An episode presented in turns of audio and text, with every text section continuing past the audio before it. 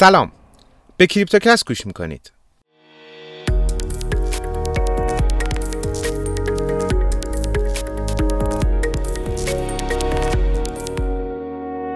تو هفته اخیر بایننس تغییرات زیادی رو در سیستم کاربریش ایجاد کرده که در مجموع به ضرر ما ایرانیا تموم شده. این تغییرات در روز پنجشنبه 13 مرداد اعمال شدن و به همین دلیل یه جورایی میشه این روز رو 13 نحس بایننس نومید. صرافی بایننس بالاخره زیر فشار نهادهای رگولاتوری تسلیم شد و احراز هویت رو برای تمام کاربراش اجباری کرد. از تاریخ 4 آگوست یا 13 مرداد تمام کاربرایی که احراز هویت خودشونو انجام نداده باشن حد اکثر تا 600 واحد بیت کوین در روز می‌تونن برداشت داشته باشن.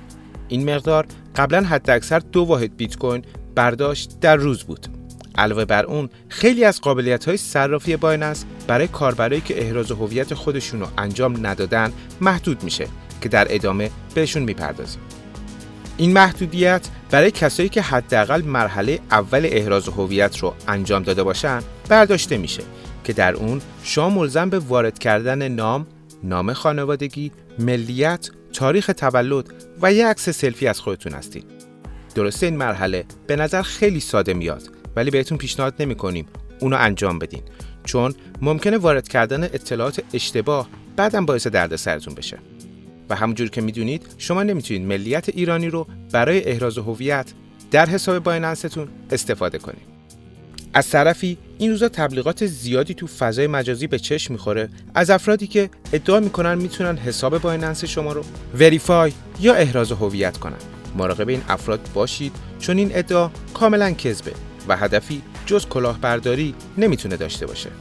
توی پرانتز بگم محدودیت برداشت 6 صدم واحد بیت کوین در روز میشه چیزی حدود 2000 دلار و برای خیلی از معامله‌گرای ایرانی می‌تونه عدد منطقی باشه ولی با توجه به روندی که بایننس پیش گرفته پیشنهاد نمی کنیم از حساب احراز هویت نشده استفاده کنید چون ممکنه در آینده بایننس محدودیت های بیشتری رو برای این افراد و حساب های verify نشده ایجاد کنه بایننس همچنین قابلیت معاملات اهرمی و futures رو در برخی از کشورها مثل هلند، آلمان و هنگ کنگ محدود کرده و کاربرای این کشورها فقط می‌تونن معاملات اثبات یا همون خرید و فروش معمولی رو انجام بدن. طبق اطلاعیه بایننس کاربرای جدید این کشورها هیچ دسترسی به این معاملات نخواهند داشت و کاربرای فعلی 90 روز مهلت دارن تا معاملات خودشونو ببندن.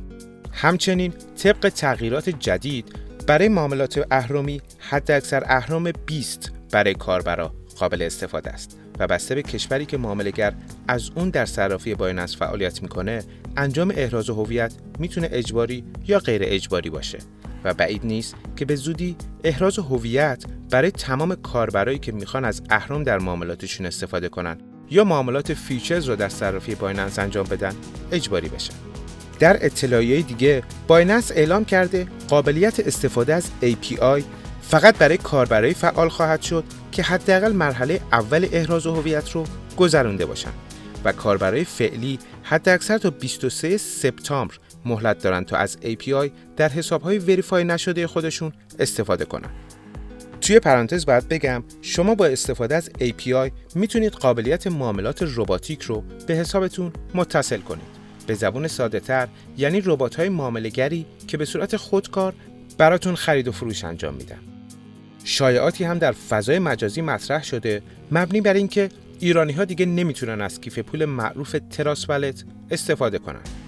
چون این کیف پول هم متعلق به بایننسه و حساب هایی که از IP ایران وارد میشن بلاک میشن.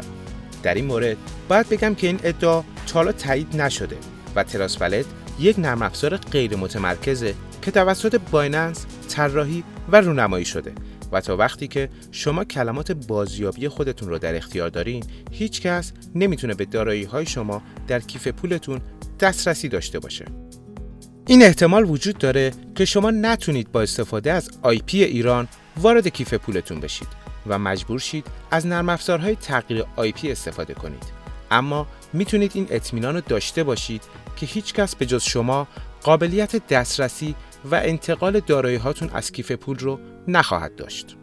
و آخرین خبر این که بایننس قابلیت جدیدی رو در حسابهای خودش ایجاد کرده که با استفاده از اون صرافی میزان سود زیان شما رو در معاملاتتون حساب می‌کنه و لیستی از اون رو نگه میداره که در صورت درخواست دولت ها و سازمان های مالیاتی در اختیارشون قرار بده.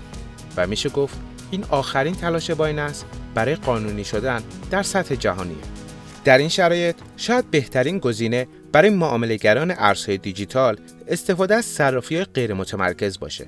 اگه نمی‌دونید صرافی غیر متمرکز چی و چجوری کار می‌کنن حتما پادکست من رو درباره صرافی های غیر متمرکز و تفاوتشون با صرافی های متمرکز رو گوش کنید.